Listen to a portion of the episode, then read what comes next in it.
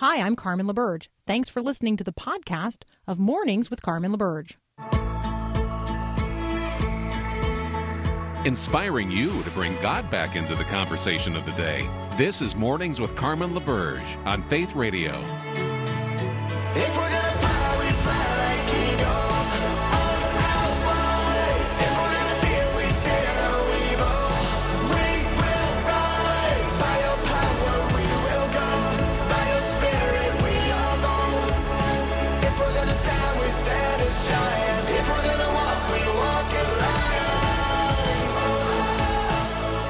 Good morning, everyone. It is the 21st of December, and uh, this Monday morning is mornings without Carmen. Carmen taking the day off this morning as part of our holiday week, and I'm Peter Kapsner filling in for this morning. The Delighted. notorious PK. that- how you came up with that on what is called the tracking sheet for our listeners that they know what we're talking about is we have a sheet that you send out and, and as producer of the show paul perot you, you get everything ready you have a, a lot of great news uh, I gotta keep you in uh, in line. here, I know, but the notorious Peter Kapsner, I was going through all of the research last night, and I was a little surprised by that that nickname. So I'm going to try to live into that, but I don't exactly know how. But of course, this is the the week of Christmas, uh, a real special week, a real hard week. It's it's all of that. But but in the midst of of the difficulty and the ongoing pandemic and, and the many things that Christmas represents, and sometimes for uh, for us, it highlights loss in our lives and it and it highlights pain in our lives, but it also highlights um, celebration and and highlights the joy and highlights the fact that there there was a star that appeared over Bethlehem. And for people who had been walking in darkness for some 400 years a great light began to shine. And that's what we're going to celebrate this week certainly this morning I'm sure throughout the rest of the week. And Paul as part of our very special covid christmas this year, which has obviously upended the way we might traditionally try to celebrate things. Is there any one thing that you want to make sure happens as part of the celebration this week? Well, you just brought up all this thing about light, and Right. one thing my wife and I have been doing a lot of over the last few. Uh, well, we we started doing a lot of drives uh, when COVID hit. You know, just getting out of the house, just even though we're isolated. Well, now uh, with with the Christmas season. We're spending evenings, you know, especially on the weekends, driving out and seeing the Christmas lights. Saw some great ones, and we have some big plans for this coming Wednesday because there's two really big displays down in the Southwest Metro Yeah. and the Shakopee area that we got to hit, and we got the tickets for that. You have to go to get tickets for these, and we did, and so we're kind of psyched about that. Yeah, It- those- it's, it's it's a way of bringing some joy in the midst of this blah. Yeah, that's So- and the light. Yeah, those light festivals have been great, and, and we have driven by a few, seeing the cars parked nose to tail as the as they're going through these things. It just is a way to keep a bit of light. Another uh, passage of scripture I think that we'll start with this morning that also brings some light into this, recognizing that not only are we celebrating the advent of the past for the people who waited for the Savior to come, but we live still in an advent of sorts, waiting for our Savior to return. And so, a passage from John chapter fourteen we'll start with uh, in which Jesus says this to his disciples Do not let your hearts be troubled. You believe in God, believe also in me. My Father's house has many rooms, and if that were not so, would I have told you that I'm going to prepare a place for you? And if I go and prepare a place for you, I will come back and take you to be with me, and you also may be where I am. And this is Jesus' great promise of the second advent in which we live right now. That as our bridegroom, we are his bride. He is using the language of the bridegroom that when they used to get married in, in this betrothal period of Jewish culture, the bridegroom would say that I'm coming back for you, bride. I'm going to go prepare our new home for us. And Jesus is using that kind of imagery and metaphor and language to say that I've done my, I will be doing my work on the cross. I will defeat death. I will leave for a period of time, but I promise you this, I will come back. And in the midst of the darkness of our pandemic, in the midst of the darkness of our world, there is the light, uh, Paul Perot. There is the, the things that we are celebrating there. We, we wait for our Savior again uh, to, to return and take us home. We know that we have that great promise as part of God's kingdom. So that's what we'll celebrate this morning on Mornings Without Carmen. Up next, we'll be joined by Zach Jenkins of Cedarville University, infectious disease expert, and we'll talk a little bit about the new COVID strain that we've heard uh, some news from out of the UK, as well as the vaccine that is out. So stay with us. More to come on Mornings Without Carmen.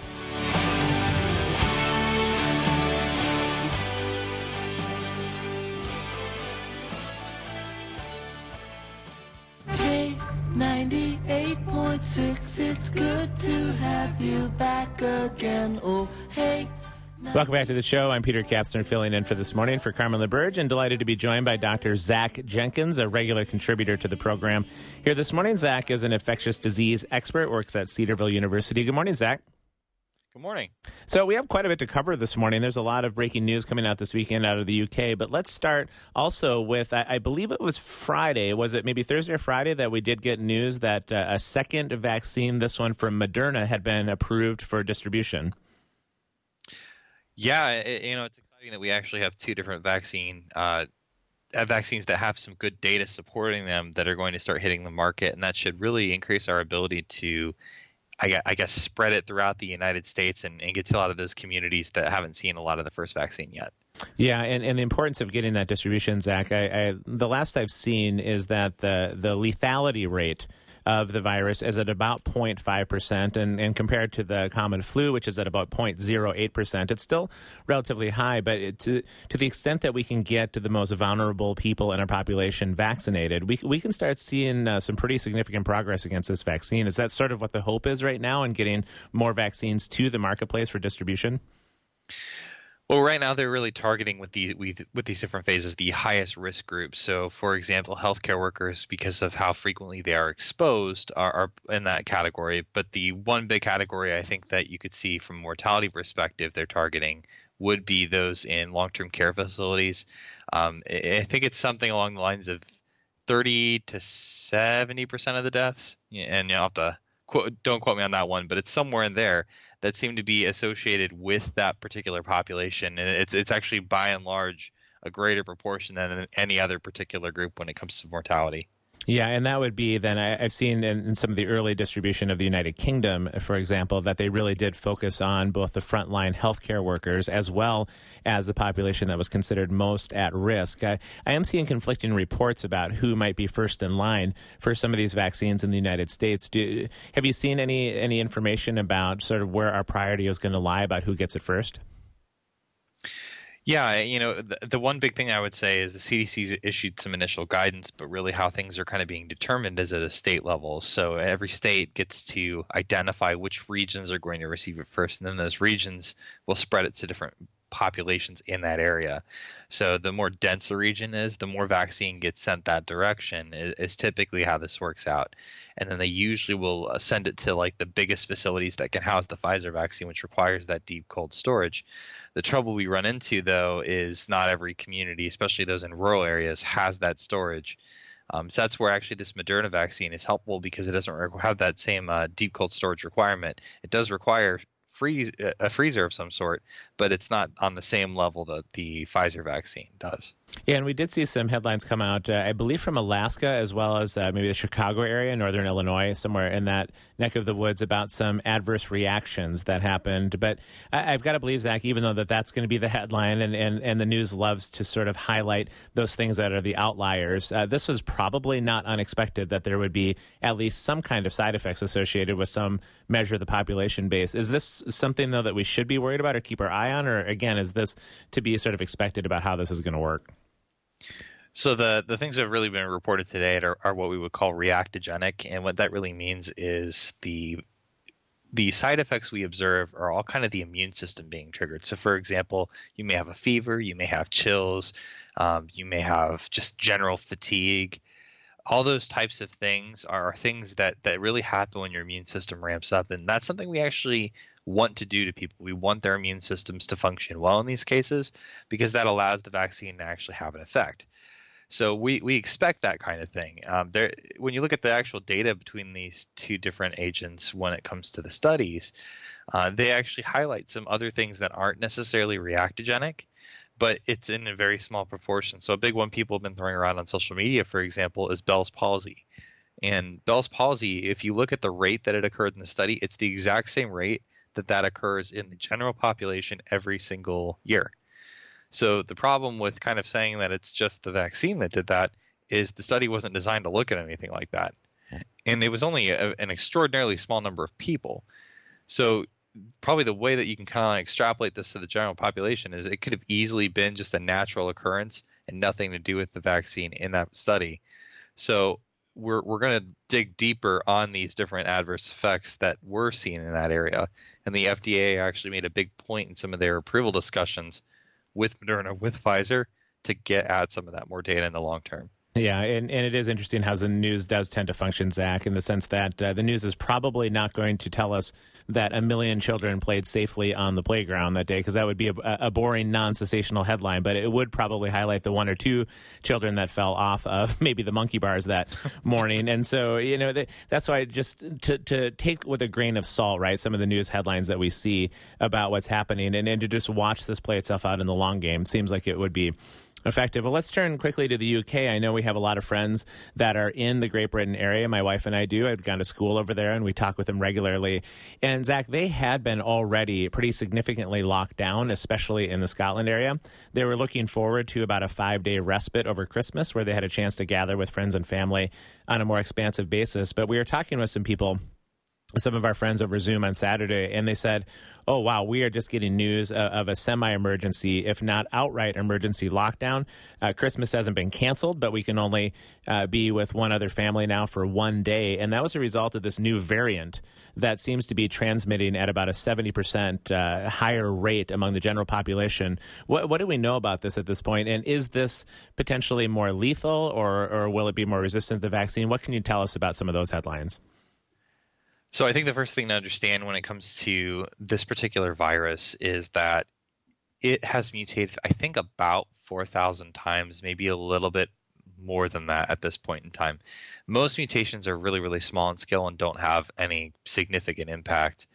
Um, but really, what we're talking about with this particular one is it seems to actually increase the rate of transmission.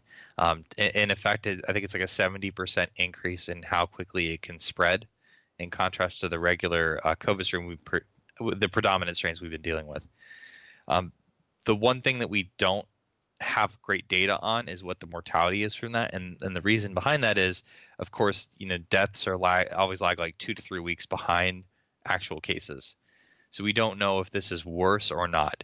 Now, when it comes to viruses, typically, if something does have kind of like a worse overall mortality, it tends to fizzle out in the population and doesn't usually last a long time.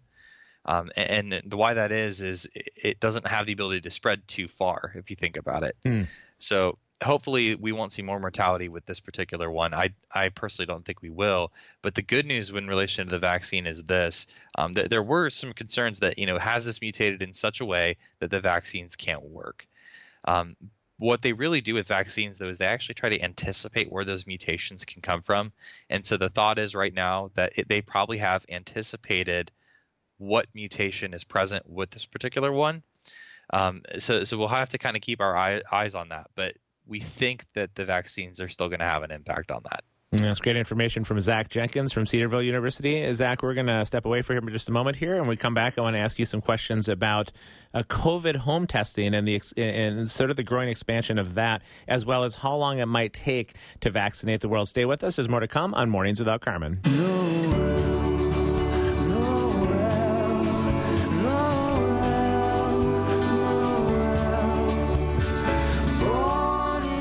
It is about 20 minutes past the top of the hour here on the 21st of December, and we're chatting with Zach Jenkins, who works in the field of infectious disease, about the many headlines that seem to come out almost uh, weekly, if not outright daily, on, on the COVID virus. And Zach, I do see there's some news about some home tests that uh, are available, increasingly so, whether it's sort of spit in a test tube or now we can go ahead and swab our own or our child's noses at home and, and use our smartphone to get some results. There's a lot we could talk about here, Zach, but uh, I, I don't know if you've been tested. I know the couple of times I've been tested, I didn't exactly look forward to sort of this Q-tip on steroids heading up into my nasal cavities, just short of my brain. I can't imagine self-administering this test, but it seems like it might be an effective way to to at least stop some of the spread.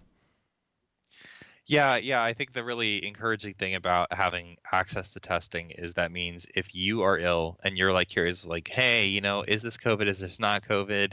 You can look at on your own. And it doesn't have to necessarily be reported out. And Um, so that's at least at least one positive thing for people. Yeah, that's and, and can you take this test multiple times? I mean, is there a cost associated with it? Because obviously somebody can test maybe negative on one day, but then be positive a couple days later. So, is can you just keep taking this test? Do you know at this point? I believe it only has one strip. They may have an extra one in there in case you mess anything up, but it, it's really kind of like a once and done thing. And there is a cost associated with it because it is over the counter. So I think the pricing I've heard is anywhere from twenty to thirty dollars a test. So that'd be a decision someone would kind of have to make in the moment based on how sick they're feeling. And in terms of the reliability of this test that you just referenced too, I know that uh, as travel has sort of slowly opened a little bit, some countries are allowing for uh, for international travel based on the negativity rate of the test, and you typically need to have one five days before, and then one at the airport, and then one in arriving in the new country. Do we see that this test is reliable as if you went to a physician's office and had to wait for the forty eight or seventy two hours? So my understanding is it is as reliable, and, and that's going to be a benefit to people, particularly if they have to travel in the long term. Because while we may not have necessarily travel limited within this country between state lines or anything like that, uh, certainly if you go to other countries, depending on what their experiences with COVID are at the moment, you may run into some of those issues. Yeah, I think there'd be a pretty pent up demand for people uh, enjoying travel. I know my wife and I had a chance to go visit some friends in Omaha uh, over the weekend, and uh, just getting across the, the state line felt like it was a big deal. It almost felt like it was the 1970s and a little bit of Little House on the Prairie again, where we traveled so so far. So I know there'd be a lot of pent up demand globally for that. But uh, in in that, obviously, the world needs to to see the rates come down substantially. And how long do we see that it might take to, to vaccinate the world? Uh, to such a degree that we can really begin to see things open up again? Well, in the United States right now, we're kind of predicting towards the end of the spring is where we'll start to see a, a real impact from vaccinations um, because it will take a long time to get enough out there. Uh, you may see smaller communities where you see that, but not necessarily at the, at the large scale. When it comes to the rest of the world, it kind of depends. Again, one of the challenges we run into with the Pfizer vaccine is we need deep cold storage. The Moderna vaccine also needs to be frozen. Uh, so none of those could be sort of room temperature, obviously. So places that are um, more rural or less developed will be very problematic when it comes to trying to vaccinate the world. So if I, I think about like sub-Saharan Africa, for example, they don't they don't necessarily have all of those different uh, storage facilities on hand. So that's where some of the other vaccine candidates in the pipeline may come into play. Um, although ethically they're a little concerning. So like the AstraZeneca one, for example, they they are not going to be charging anyone but there is concern with that from an ethics perspective because unlike the Moderna and Pfizer one, that actually does use aborted fetal cell lines in its development. Um, same thing with the Johnson and Johnson candidate. So we have a lot of other things beyond those in the pipeline too, but they're they're ethically questionable, but they're easily to disseminate.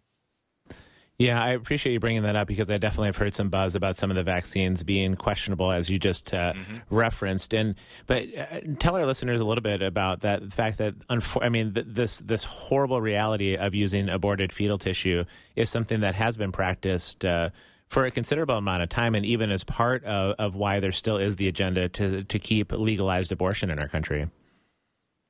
Yeah, I mean, there is definitely an agenda as far as legalized abortion goes, um, and I'm certainly not in favor of that. But when it comes to this particular um, time with with COVID, yeah, they, they are they have actually used um, at least for investigation purposes aborted fetal cell lines with some of those other candidates I mentioned, the AstraZeneca and the and the uh, Johnson and Johnson vaccine candidates are, ones I particularly think of. Um, the technology for messenger RNA, which the two new vaccines use, was originally tested against aborted fetal cell lines, but it doesn't actually use those in development. Um, so we've had historically other, uh, uh, just to kind of put some backing on this, we've had some other terrible things that have happened before that have led to some medical breakthrough, breakthroughs we use today. Um, so I, for example, think back to uh, the 40s with Nazi Germany and some of the horrible experiments that did take place on on the Jewish people we actually have things that we do today medically that we learned from those horrible acts. Um, so heart transplants uh, and our ability to do that, for example, were greatly impacted by that. Not to justify the fact that it happened, but you know, God can make anything good. Yeah, I think that's that's the point, Zach, and I appreciate you bringing that up. That God, what what was meant for evil, uh, says the the scriptural text, God can bring back together for good and, and redeem in those ways, and that that's not an easy. I, I know again people are concerned, but just so that we're clear, the the Pfizer and the Moderna vaccines that are on the market right now were, were not developed with the use of uh, aborted fetal tissue. Correct. Okay, that's good. Well, Zach, uh, thanks for joining us this morning. Any specific way you're going to be celebrating Christmas this week? Any tradition that you guys want to make sure you, you want to enact in the midst of our very special COVID Christmas here? Uh, you know, with our very special COVID Christmas, we are uh, probably going to be starting some Zoom calls. right. That seems like most of the world is going to be zooming for Christmas. Zach, uh, I hope you have a very Merry Christmas. Thanks for the insight, as always, the wisdom, helping us navigate all of these different headlines on COVID. So, Merry Christmas. All right. Merry Christmas to all of you. We'll take a short break. When we come back for the second half of hour one here on Mornings Without Carmen, we'll be joined by musician Lynda Randle, who has a new gospel uh, music Christmas album that's coming out. We're looking forward to getting some insights on that, and I'm sure Paul Perot will have some previews of that music just for you.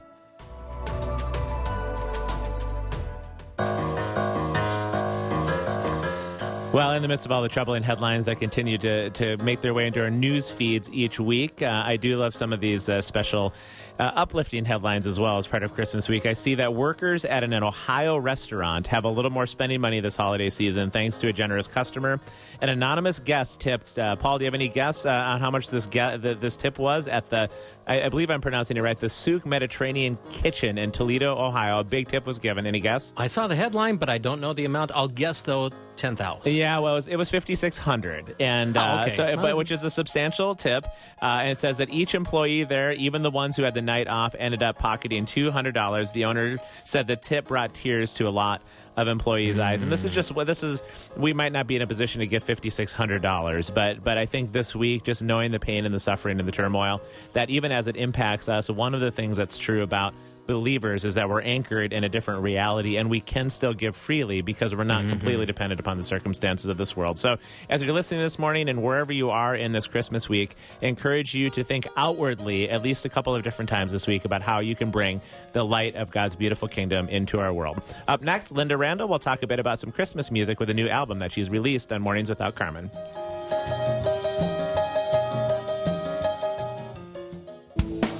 When we witness bullying at school, we often think of bullies as merely the culprits.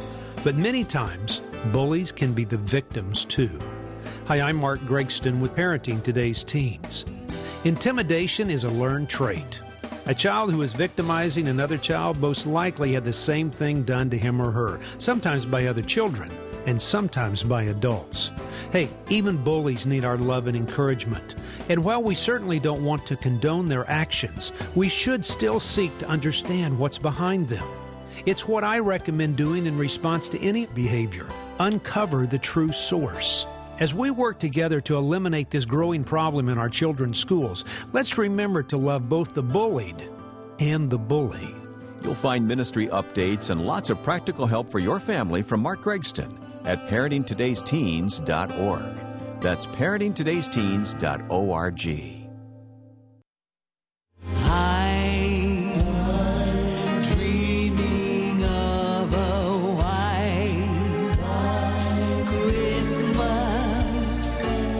Wow, do I love Christmas music. It certainly has been streaming through our Amazon Echo in our house over these last uh, several weeks here, Paul Perot. And, and uh, that voice is a pretty sweet voice that you introduced us to right here. It represents the entrance into the show of singer, songwriter, actor, speaker, television personality. Lynda Randle is here joining us to talk a little bit about her new project, White Christmas, released this season on Gaither Music. Good morning, Lynda.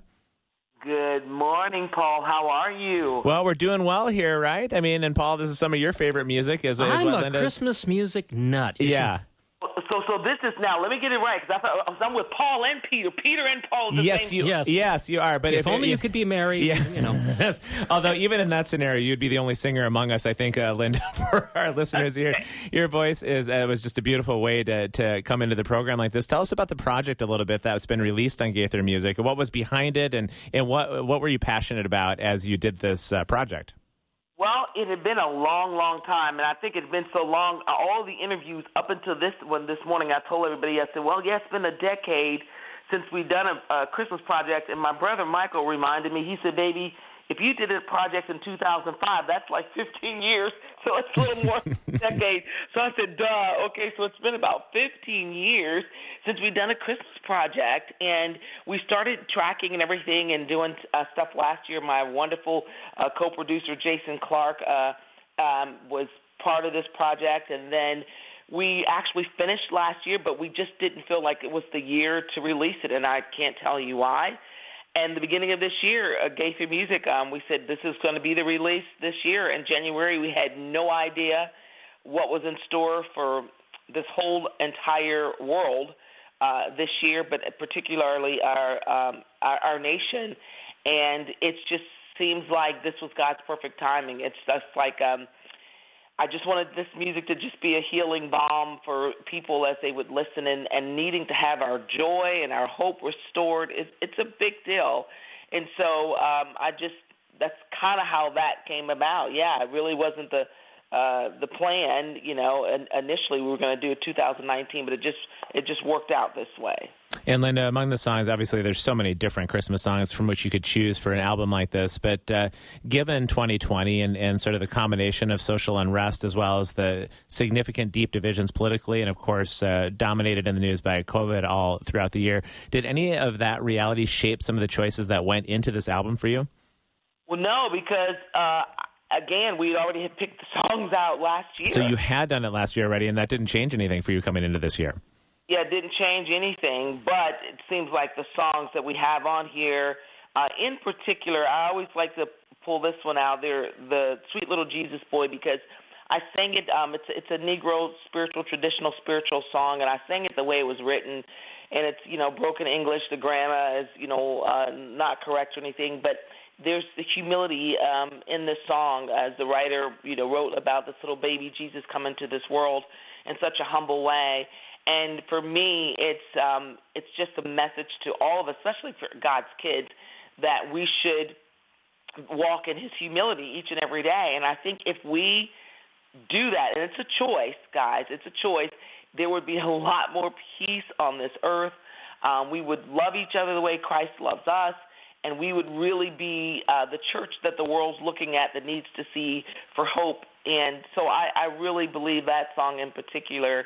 Um, there's a lot of great songs on there, but that one really is like, yeah, I, I want to. I want every day to be like this humble baby Jesus as I, um, you know, um, uh, hanging out with my brothers and sisters in Christ. Yes. Mm. And Lynda, the deep theology underwriting a song such as that uh, is comes right out of Philippians, where it talks about that Jesus, though he was in, though he was very nature God, didn't consider his equality with God something to be hung on to. He let it go. He, the, the very version of humility you talked about, uh, he says, "Let this attitude be in you." That was the same as in Christ Jesus. And and I, I, would love for you to say just even a little bit more for our listeners too about some of the theology that does underpin some of these great Negro spiritual songs uh, in terms of uh, just the context and, and what we can learn from that because uh, because context matters in how we understand God. It, it matters how we understand our faith, and uh, and certainly the the richness of that fabric and that tapestry. When we all come together, we can see a greater picture and a greater mosaic here.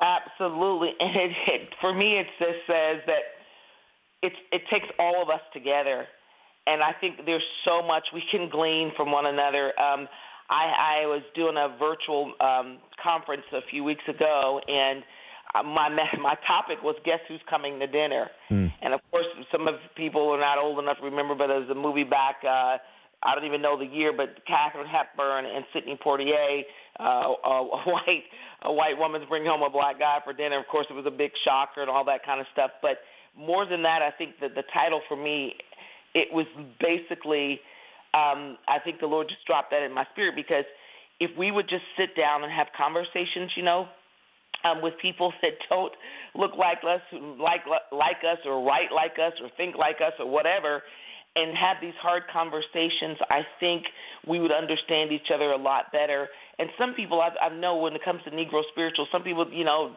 don't necessarily get it. Like some of the songs, well, other songs don't really say that much. They're so repetitious. Blah blah blah. I go, yeah, but they say a lot. You know, it just says a lot because a lot of our um, a lot of the people back then were not educated. They weren't allowed to go to school, um, and they still, they somehow, they God still spoke to them through music, which is big, is a big part of our culture and our tradition as people of, of color. And not saying it's not of yours, but of ours. But if people would just sit down and have the hard conversations, you know, what does your dinner table look like? On a weekly or monthly or yearly basis or where, where you have lunch or who are you hanging out with? Who are you chatting with? Yes let's learn about you know each other and let's talk about these things. Let's build some bridges.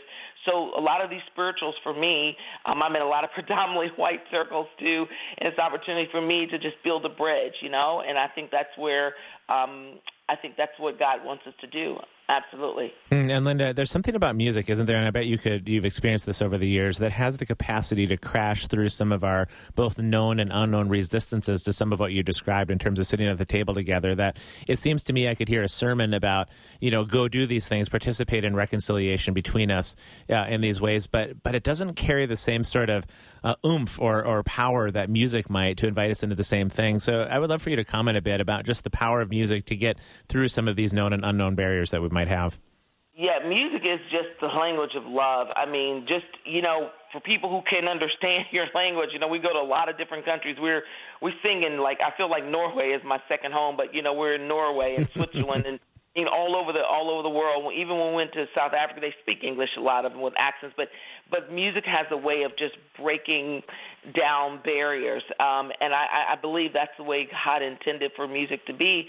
And I think you know a lot of times you know when you don't have the message, you don't have the words, you don't know what to say to people. It's a song that will soften the heart. And um, uh, you know when um, I believe it was like Saul when he had his spirit was troubled, he would have David come play on his harp and, you know, and soothe his spirit, you know, and calm his spirit. And I think a lot of times God uses music that way. And I, I just think, you know, yes, we need a lot more music today in this world, especially with, and I'm just particularly thinking of believers, God's kids hmm. right now that seem to be, our world seems to be just topsy turvy as, as Christians, and it's just been a hard season for us, not just COVID, but this political season and the racial unrest. Um, but I'm thankful that when I get to go to these, you know, when we were touring and I was in all these different churches and circles and just songs, and then I would have have hard conversations after. Sometimes people would come up and go, hey, and they would ask me some questions that you would you would. uh, We don't have the time to talk about it this morning, but I think music is a great place to start. Absolutely. Love. We're talking with award-winning musician Lynda Randle this morning here on Mornings Without Carmen. I'm Peter Kapsner filling in for the morning. Lynda, when we come back in just a minute, I would love to get into the, this great opportunity that you and your brother Michael Tait had to participate in the National Christmas Tree Lighting Ceremony and get your thoughts on what that was like, as well as a book you released a couple years ago. Lots more to come here with Lynda Randle as we talk about Christmas music here on Mornings Without Carmen. sweet little holy child,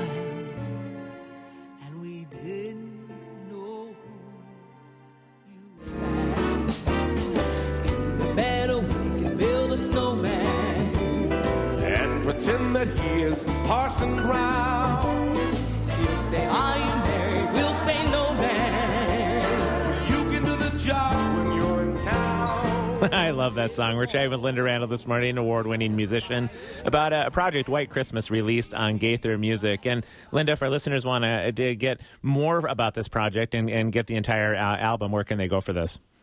You know what? You LyndaRandle.com, but every music out music outlet that you can get like iTunes and Amazon and all that. I don't even know, but it's it's everywhere. Gaither, everywhere. So just look for White Christmas, Lynda Randle. So you'll find it. I love it. And Lynda, earlier uh, off the air, you and I and Paul were chatting about, you know, it's the Peter, Paul, and Lynda show this morning. And clearly the Peter, Paul do not sing, but but you do. And you're willing to give us maybe just a little short snippet, even however early in the morning it is, you're willing to give us a, a, a little acapella this morning. I'll go. Have yourself a merry little Christmas. Let your heart be light. That. From now on, our troubles will be out of sight. That's it. That's it this morning. That's it. That's it, guys. Uh, Lynda, there's no scenario where either Paul or I will ever be waking up saying, you know, being able to sing like that. Paul, that was amazing. And this is over a phone connection. It still sounded great. It does. Compared to us having. You- good, good for me this morning. It's going to be a great day. Uh, I love it, Lynda. Well, you also have had the opportunity recently with your brother Michael Tait, who's the lead singer of Newsboys, to to participate in the National Christmas Tree Lighting Ceremony. Tell us about what that was like, and how did this invitation even come up for you? That was so cool. Our publicist, uh, Turning Point Media, um, just brought us that opportunity. And what was so cool was uh, my brother and I were raised in Washington D.C. That's our hometown. I was Mm. like, oh my lands! I mean, right there in the city. So funny. I meet people throughout the years and say, oh yeah, I was born in D.C. And I always say, well, which part? And they'll go, well, Maryland, North Virginia, somewhere in the outskirts. We were born right there in the nation's capital, not far from the Capitol building, and you could walk uh, to the White House from our house, um, it'd probably be 30, 40 minutes, but you could actually walk um, to Pennsylvania Avenue from 628 East Street. So it was cool. So he brought us that opportunity, and um, we when he said he said, well, we got to get you cleared at the you know White House. We got to do this. We got to say, okay, cool. I didn't know what the what the deal was. I really didn't understand all of it, but they said it's going to be virtual, and I said cool. And so we recorded it here in Kansas City with a wonderful group of people. I have to give a shout out to my Christopher Smith, who's a music professor at Mid America Nazarene University, who put everything together with the musicians and all of that. And uh, so it was just a cool, a cool opportunity, and we were we were just grateful and humbled by it. It was really cool. Yeah, I mean, what, what an opportunity! Did you get a chance? I I know a lot of it was virtual, but did you get a chance to sort of even just see the scope or the size of this Christmas tree? I know just even the eight footer we have in our house. Uh, let's just say my wife and I did not do a great job of anchoring it first, and nearly fell over one night until we had to tie it off to the dining room table so we could re-anchor it. But this is, I mean, this is a gigantic Christmas tree. You grew up in Washington D.C. It it, it really is the real deal. It's the real deal, but you know, again, because it was virtual, we weren't even physically there. We would have been in that space. If you go back and look at the uh, 2019 Christmas tree lighting, all the artists and musicians were physically there um, at that park, um, just right across from the White House. Whatever. So we we weren't there, but it was it was a neat tree, and it was like um, decorated by children and kids from all over the country, which was pretty cool. And uh, and then the the actual uh, ceremony, you'll see a lot of people from the national parks uh, represented in that ceremony. Uh, the nationaltree.org. If somebody missed it, they just need to go to the nationaltree.org, uh, and then you'll get to see it. But yeah, it's such a cool thing. It was so cool. Hmm. Well, Lynda, you're not just uh, this you know, blessed with this incredible voice, but you've also been an author. And uh, a little while ago, you released a children's book called "The Cab Driver's Daughter" about your life growing up in the years of DC, and touching on uh, some racism as well as some of the injustice that you experienced, but also the reconciliation around that. So, tell our listeners about this book that you wrote. Oh yes, the cab driver's daughter. Well, my dad, uh, my mom, beautiful people. They're both with the Lord now. But my dad drove a cab in the D.C. area, in Maryland and Virginia, for many, many, many years. And I was blessed, like my other siblings. I'm in the middle of seven kids, but to go with him on a lot of his cab runs and all that kind of stuff. But it's really cool because my parents almost maybe were not going to be my parents because when they were married, um, really early on, they had one kid at the time, but their marriage they weren't getting along, and so they separated and went to different parts of the country. My mom in North Carolina, and my dad in in Washington D.C. But my dad was in his cab and heard the gospel preached for the very first time, made plain and clear he pulls over his cab guys and asks the Lord to just come into his heart, hmm. comes to Jesus, and not long after that, he called my mom and said, "Hey, can we give it a give it another try?" My mother agreed, and God gave him six more kids. did. I was in that I was in that next dump, or you know that. So and so, um, but God really um, just just blessed them so much, and it was really cool. We sit around the table, have family devotions, and all that kind of stuff, and my dad uh, led me to the Lord at 12, and I tell people he was my Savior, but I didn't know anything about him being my Lord till later on. But I fell the ninth grade with 32 Fs, like bad. Got put into Christian school, predominantly white Christian school after that, and that was the beginning of a lot of things where God just started speaking to my heart about building bridges because it was cultural shock. I'm not going to lie, um, and there's there's so much I could say about it, but I'm so grateful for my dad, um, the way he loved Jesus, the way he loved people. My mom the same, and they taught us to love people no matter the color of your skin. He said God made us all, and we're you know it's it's we're going to all those of us who prof, uh, profess Christ and confess Christ we're going to be all in the same God's heaven, and so we need to start getting along down here. So there's there's it would take hours, guys, to really have the conversations that I think we need to have. Um, but little snippets, um, as we're doing this morning, I think is a, a great place to start. Yeah, I appreciate you referencing the idea that this takes hours and days and years to even live out. And Lynda, we do only have a snippet left, about 90 seconds or so. Uh, there, there's often conversation that about the divisions that exist, but sometimes it's hard to find the the healing pathway forward. And, and in your years working in in bridging some of these divisions, uh, what, what do you ha- just even a sense of hope that it is possible that we can live in as the grafted community of God together, right? We we are we have been grafted into this beautiful family. So just end with some hope on that part of it. Absolutely. And you know what? We just need well that's we just need to get together. Let's go to each other's churches. Let's go to each other's homes. Let's sit down at the lunch table at uh, at our at our jobs and dinner tables in our homes and have the hard conversations. Even have the let's start with the easy conversation. How are you doing? How's the weather? Whatever. But the world's looking on, so we've got to do better. And, and I'm, I'm excited because I know that uh, God's going to give us what we need as we're moving forward uh, to represent Him well. And so the hope of the baby in the manger is still the hope that we uh, should hold on uh, to today. So I'm excited. That's great. Well, Lynda, thanks so much for joining us. Again, the music can be found of your new album, White Christmas, released on Gaither Music at lyndarandle.com, many other places as well. Paul, we're going to head into break with another snippet of this music. That's right. We have from the album, Thank You, Baby Jesus. Hey, thanks, Lynda. Thank you, guys. for being born on Christmas Day. Thank you, baby Jesus. I am so Boy, oh boy, if you just caught only a little uh, segment or a little part of that last interview with Lynda Randle, you're going to want to go back to the podcast at myfaithradio.com and catch that entire thing, including the fact that she really was willing, Paul. Uh, to, she said at first when we brought her, uh, just before coming on the air, she thought, that's a little early for me to sing, but boy, she warmed up and then she just went for it. Yeah, to get a little for it. acapella like that, it was, it was Mhm. beautiful. It was fabulous. It was fabulous. And I do want to reference uh, the book that she did talk about a little bit towards the end, and certainly would love to, to get into even more fully, uh, maybe in a different interview, a different time. But that book that she talked about was called The Cab Driver's Daughter.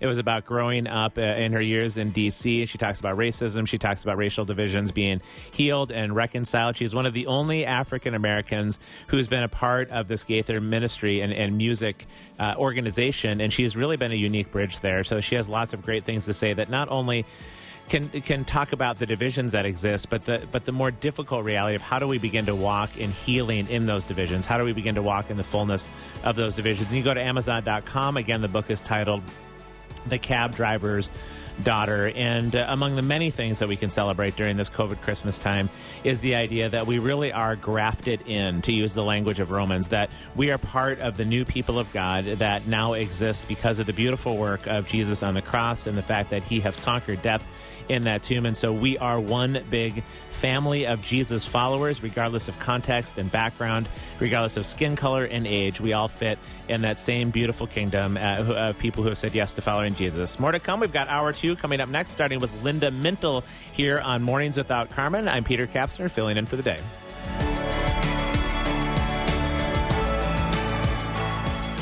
Thanks for listening to this podcast of Mornings with Carmen LaBerge from Faith Radio. If you haven't, you can subscribe to automatically receive the podcast through iTunes or the Google Play Music app. That way, you never miss an episode. It's also available anytime at myfaithradio.com.